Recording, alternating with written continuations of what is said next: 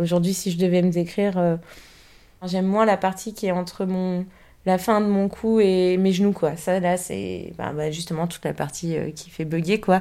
Ça euh, ça ça j'aime pas trop. Bah la partie féminine quoi. Là côté le côté sein taille et tout ça genre euh, j'aime pas trop. Bah je suis une brune assez grande de taille moyenne enfin de poids assez mince moyen quoi on va dire. Et puis avec une grande bouche et des grands yeux parce que je crois que ça ressemble un peu à ça quoi et des dents du bonheur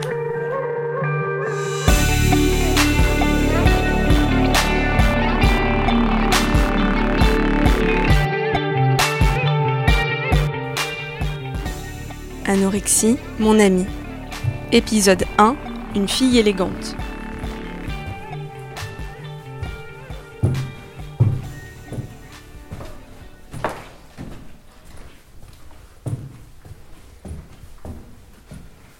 Pour ouvrir mon enquête, par un matin froid de février, je vais boire un café chez Mathilde. Assise sur son canapé bleu, devant une table pleine de mégots de cigarettes, de livres et de papiers, mon amie me raconte comment ça a commencé, pour elle, l'anorexie.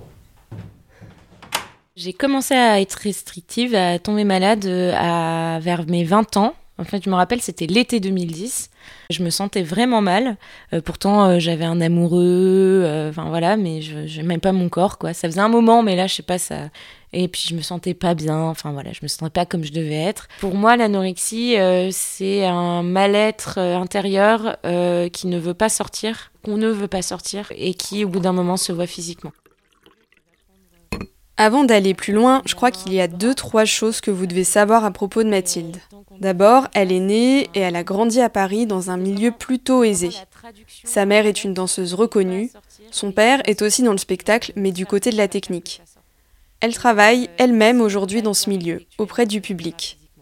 Quand elle a 20 ans, alors que sa maladie se déclare, elle est en licence d'histoire de l'art à la Sorbonne et elle vit avec son copain dans un studio. Mais revenons à Mathilde, elle est en train de dater le début de son mal-être à l'enfance. J'ai eu euh, très tôt, oui, un mal-être euh, pas bien dans mon corps, euh, vers ouais, 9-10 ans, je dirais. Là, déjà, je me sentais pas bien. J'avais toujours été très très fine quand j'étais petite, et puis là, tout d'un coup, bah, j'étais un peu plus enveloppée. je voyais très bien qu'il y avait des petites nymphètes et que je faisais pas partie des nymphètes, non, ça c'est clair. Puis alors, je me sens, je me tenais pas droite, enfin, j'avais les cheveux frisés, enfin, il y avait, y avait rien qui allait pour moi. J'étais bon, ok c'est mal barré, quoi. Mais je me sentais, oui, déjà euh, moins jolie, moins intéressante, mais euh, moins jolie, quoi. Et toi, à 20 ans, tu te sentais pas belle?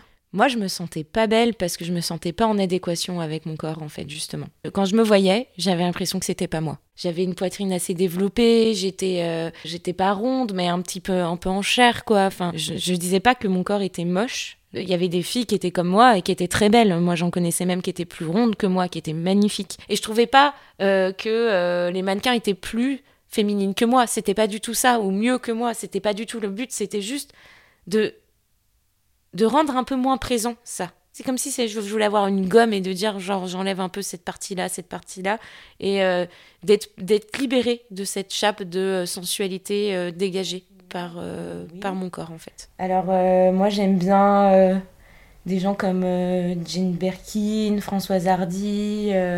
j'aime bien Je demande à Mathilde de me montrer des photos de femmes qui l'inspiraient à 20 ans et lui semblaient être proches de comment elle se sentait, elle, à l'intérieur.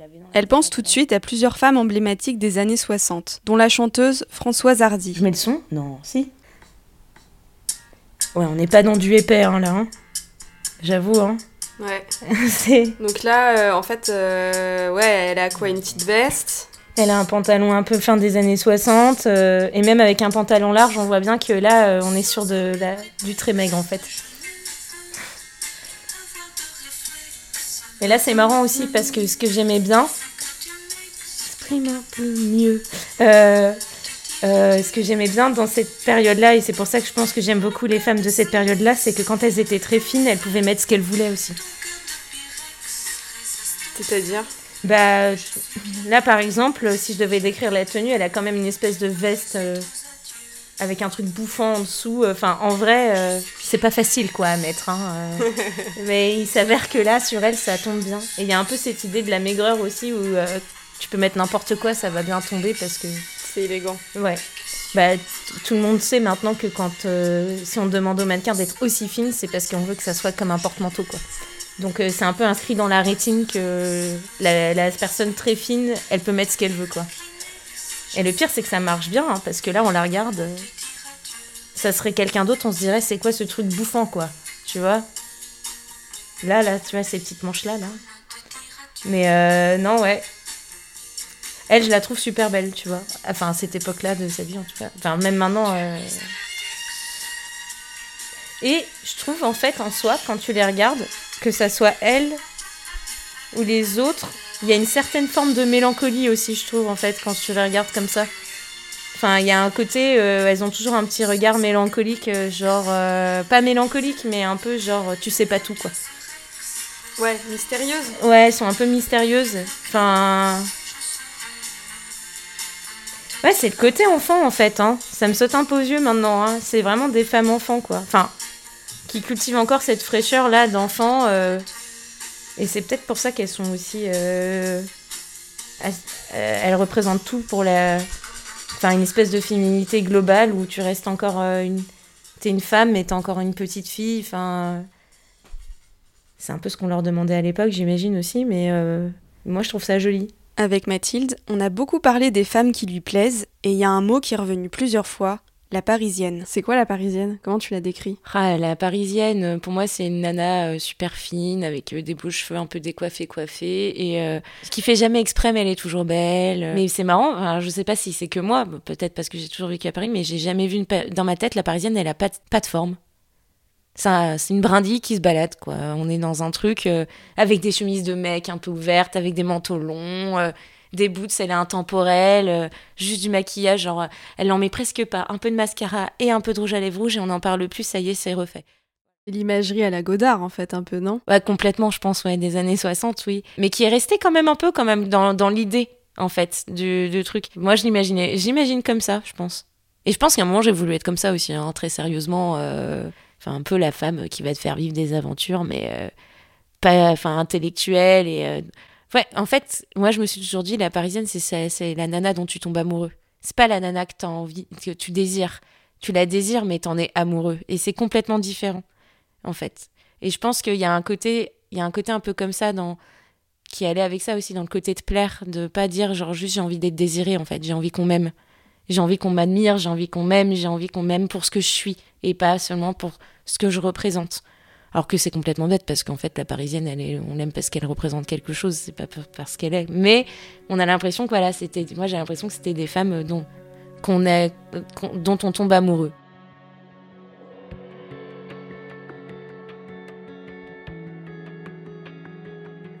À ce stade de notre conversation, il y a quelque chose que je ne comprends pas très bien.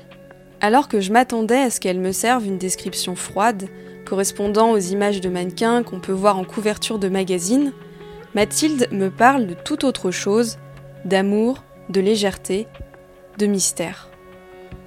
J'ai l'impression qu'il se niche autre chose dans son idéal de minceur que le seul désir de se conformer au canon de beauté. On a euh, euh, des, facteurs euh, socio-culturels qui sont très importants hein, dans le développement de, ces troubles. Hein. Je décide de contacter Claire Scodellaro. Elle est maîtresse de conférences en sociologie et démographie à l'université Paris 1 Panthéon-Sorbonne. Elle travaille notamment sur les troubles du comportement alimentaire, les TCA, dont fait partie l'anorexie. C'est la dimension la plus euh, saillante des inégalités face euh, à l'anorexie mentale, à savoir les inégalités euh, de genre. Elle a observé que les malades anorexiques présentaient le plus souvent trois caractéristiques sociales. La première chose frappante, c'est que ce sont pour la plupart des femmes. Elle a ainsi relevé que 3% des jeunes filles de 17 ans étaient atteintes par les TCA contre 0,1% des jeunes garçons. Ce sont aussi dans l'ensemble des personnes jeunes entre 16 et 22 ans. Ça, ça peut s'expliquer par le fait que l'adolescence et le début de l'âge adulte sont des périodes de construction, mais aussi, on le sait bien, de forte vulnérabilité. Enfin, chose surprenante, ce serait dans 60% des cas des personnes venant d'une catégorie sociale aisée ou se positionnant en ascension sociale par rapport à leur milieu d'origine. Mathilde coche toutes les cases. Ça dépend où on grandit, etc. Mais c'est vrai qu'à Paris, une, fille élégante, souvent, on imagine quelqu'un de svelte, quelqu'un de, de, de, fin, qui peut être à la fois très féminine quand c'est un choix et masculin, féminin quand c'est un autre choix. Mais alors, comment expliquer ces inégalités face à l'anorexie? Et d'abord, pourquoi les femmes sont les plus vulnérables face à cette euh, maladie? Dans, dans l'anorexie mentale, il y a, je pense que l'aspect auquel on pense le plus aisément, c'est le, le, contrôle de, de l'alimentation. Au final, le, le contrôle, l'exercice du contrôle apparaît recherché pour lui-même. L'exposition à, des violences peut aider à comprendre cette recherche de, contrôle. Qu'est-ce qui peut se passer? Eh bien, euh, face à une, situation de domination et, euh, et, de soumission, une réaction, une réponse à ce stress, ça peut être de développer des formes de contrôle sur, euh, sur soi-même. Donc, essayer de reprendre un, contrôle sur euh, son existence via des, des pratiques anorexiques. Donc, ce sont des, réactions qu'on peut rencontrer dans les situations où les personnes se sentent infériorisées. Or, les femmes sont particulièrement touchées par les violences euh, interpersonnelles et euh, par euh, ce, mécanisme d'infériorisation dans les rapports sociaux. Donc, c'est un des éléments cette, cette, infériorisation avec la, forme particulière qu'elle peut prendre dans les violences qui peut expliquer euh, pourquoi les, euh, les, femmes présentent plus souvent euh, des troubles anorexiques. Rabaissées dans notre société, les femmes réagissent en contrôlant la seule chose sur laquelle elles ont l'impression d'avoir du pouvoir, leur propre corps. Mais c'est pas tout. Claire Scodellaro m'explique aussi que dans nos sociétés occidentales, la minceur symbolise à nos yeux l'appartenance aux classes supérieures, ce qui peut expliquer sa prévalence dans les milieux moyens à aisés. D'abord, c'est vrai que euh, le, corps idéal, c'est un corps qui est mince, mais c'est surtout vrai pour, euh, les femmes. C'est un objet euh, central, le corps, un objet central dans le, le, classement social, dans la manière de déterminer à quelle classe, à quelle position sociale appartiennent les, les individus. On a une, une valorisation des, des personnes minces et leur minceur est même perçu comme un, un marqueur de leur statut social, même de, de leur excellence euh, sociale, en particulier pour les femmes, chez qui euh, la, la minceur est particulièrement euh, valorisée. Alors en fait, quand on remonte un peu dans l'histoire, on se rend compte que l'idéal de, de minceur, il s'est développé pour les femmes à la fin du 19e siècle, parmi les femmes de, de la bourgeoisie. Donc l'enjeu pour elles, c'était de se distinguer des femmes de milieu populaire euh, qui avaient un corps plus plus fort, euh, un corps destiné au, au, travail manuel et un corps qui euh, qui devenait d'autant plus fort que à la fin du 19e siècle, les, les problèmes d'accès à l'alimentation euh, reculaient, on n'avait plus de, de problèmes de, de famille.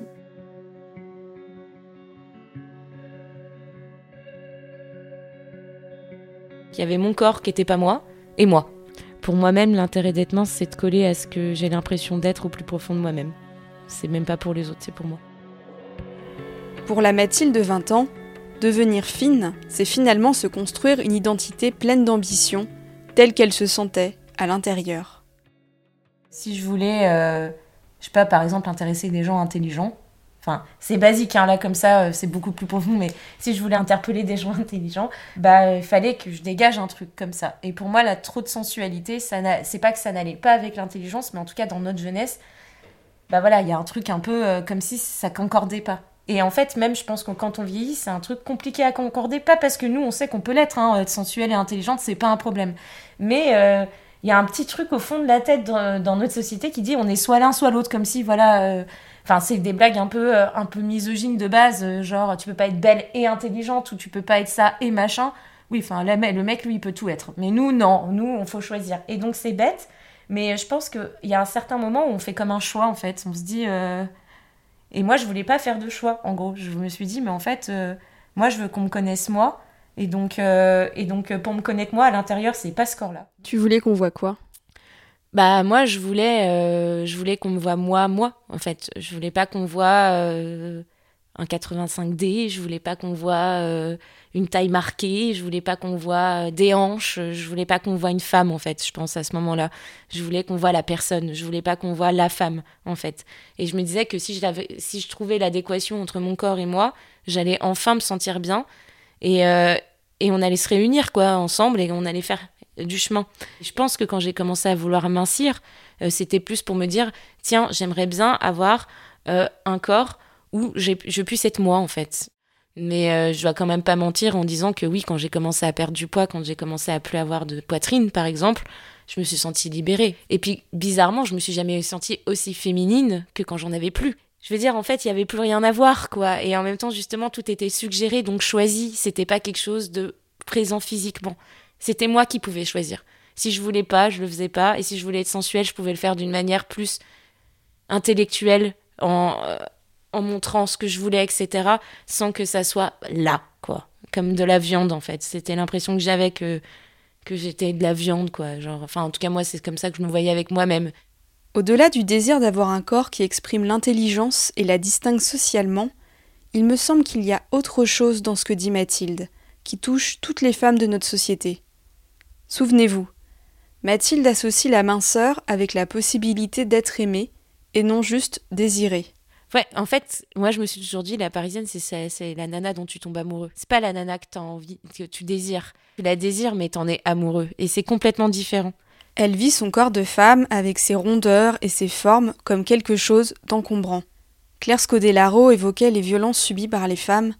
L'hypersexualisation des corps féminins semble bien en faire partie. Euh, c'était une féminité différente. C'était une féminité où euh, j'avais l'impression de pouvoir la choisir et euh, qui allait au-delà d'un d'attributs qui était qui était juste mon corps que je me l'aurais approprié dans le sens où c'est moi qui décidais un peu et puis tout bêtement aussi parce que par exemple j'ai eu beaucoup de poitrine à un moment et donc bah en fait bah je sais pas assez jeune je pense aussi et je sais pas il y a eu un truc où ça arrivait un peu plus tôt que mon développement par rapport à à ma sensualité etc et donc que d'un coup à quel âge t'as eu des seins? J'ai commencé vers 13 ans, euh, puis assez rapidement, euh, assez, assez rapidement, assez volumineux, quoi. Bon, j'en ai perdu hein, depuis avec toutes ces histoires, mais euh, donc du coup, du coup, j'ai c'est cette espèce de regard où, où en fait à l'intérieur on n'a pas tellement changé, le corps change très vite, c'est tout le problème de l'adolescence en fait, mais que tout d'un coup on devient une espèce de truc attrayant sexuellement. Et, et que on devient sans pour autant l'avoir vu puis l'avoir digéré, on va pas aussi vite. Bah ça a fait que j'ai pas très bien accepté en fait. Parce que moi j'ai c'était pas moi en fait. Tout d'un coup euh, je devenais euh, très très très sensuelle et très féminine euh, sans le vouloir. Et donc j'avais l'impression d'attirer des des regards ou des réflexions que j'avais pas envie de mériter parce que c'était pas de mon fait.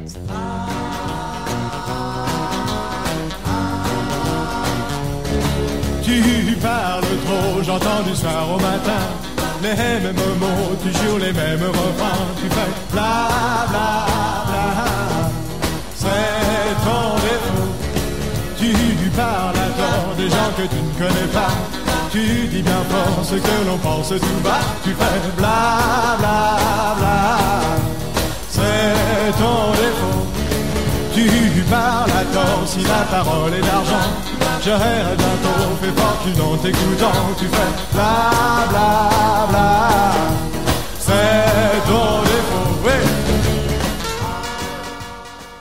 Si je comprends en partie maintenant ce qui a pu jouer dans la volonté de Mathilde de mincir, j'arrive pas bien à comprendre comment s'est fait le déclic vers la privation de nourriture.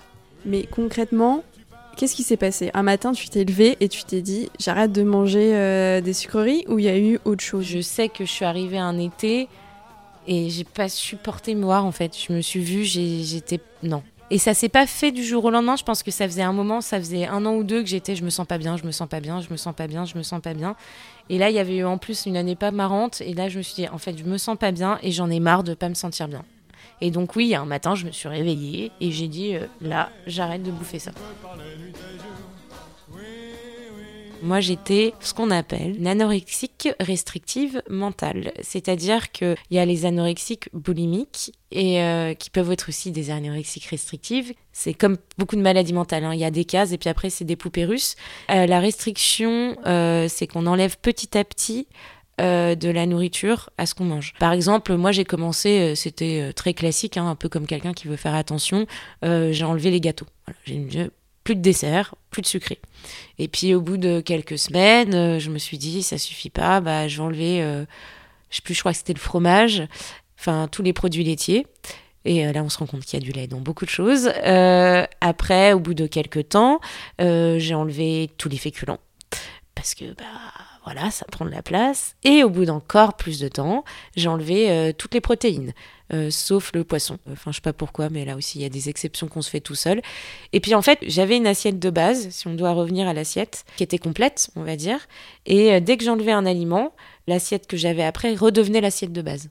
Donc, c'était un peu un cercle vicieux dont je me suis rendu compte après. Ça veut dire que dès, dès que je restreignais quelque chose, plus ça devenait plus petit, euh, plus ça devenait mon assiette de base. Donc en fait, le danger à la fin, c'était bah, si t'enlèves encore quelque chose, il y aura plus rien et donc ton assiette de base est vide. Mais euh, c'est un espèce de circuit mental comme ça où on efface ce qu'il y a eu avant et la base, elle, elle devient ce qu'on a fait une fois. Par exemple, j'avais arrêté une fois de manger du pain, j'en ai pas mangé pendant trois ans. Et si je voulais faire autrement, ça amenait beaucoup de beaucoup de panique, de la vraie peur panique. Et donc ça, c'est la partie restrictive et mentale, bah ça c'est de s'auto-persuader qu'on n'a pas besoin de manger pour vivre. Et donc on se sent fort et puis euh, puis les deux alors réunis là, on est on est la Wonder Woman de la non-bouffe quoi. Genre, C'est là tout d'un coup, euh, on est capable de se dire euh, j'ai pas besoin de rien. Ce qu'on sait, c'est que c'est une maladie attachée à un certain mode d'environnement social euh, ou euh, socio-économique. J'ai appelé le psychiatre et psychothérapeute Alain Pérou, qui est spécialisé dans le traitement des TCA. Contrairement à ce qu'on disait dans les années 50, c'est pas les petites filles riches qui, tombent plus souvent malades. Euh, Aujourd'hui, ce sont euh, simplement les personnes vivant dans une euh, société de type occidental. Ça veut juste dire des pays riches dans lesquels la nourriture est abondante et euh, des pays ayant un modèle économique occidental avec en particulier un développement considérable de l'image d'une part et dans ces images un archétype féminin très orienté vers la minceur ou la maigreur comme étant un élément esthétique important. Je lui ai demandé ce qui pouvait déclencher l'anorexie.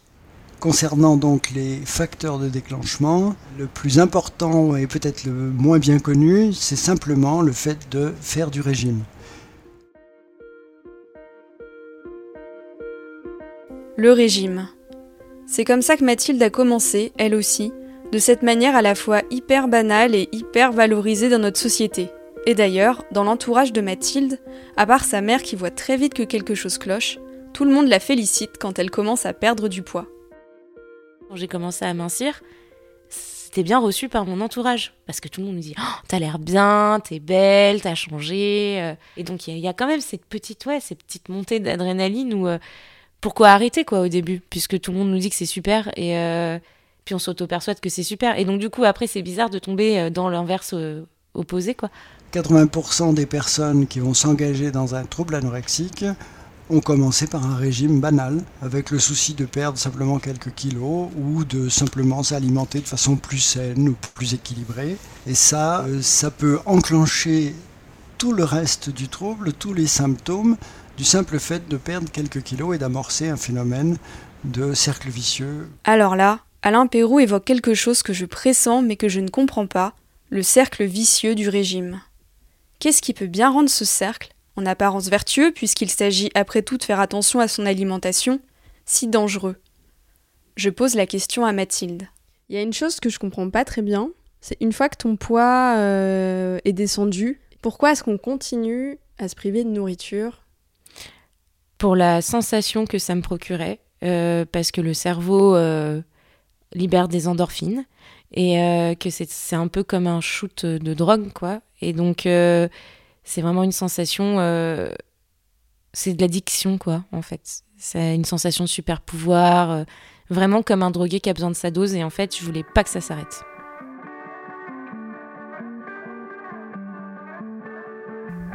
À suivre. Sur friction.co.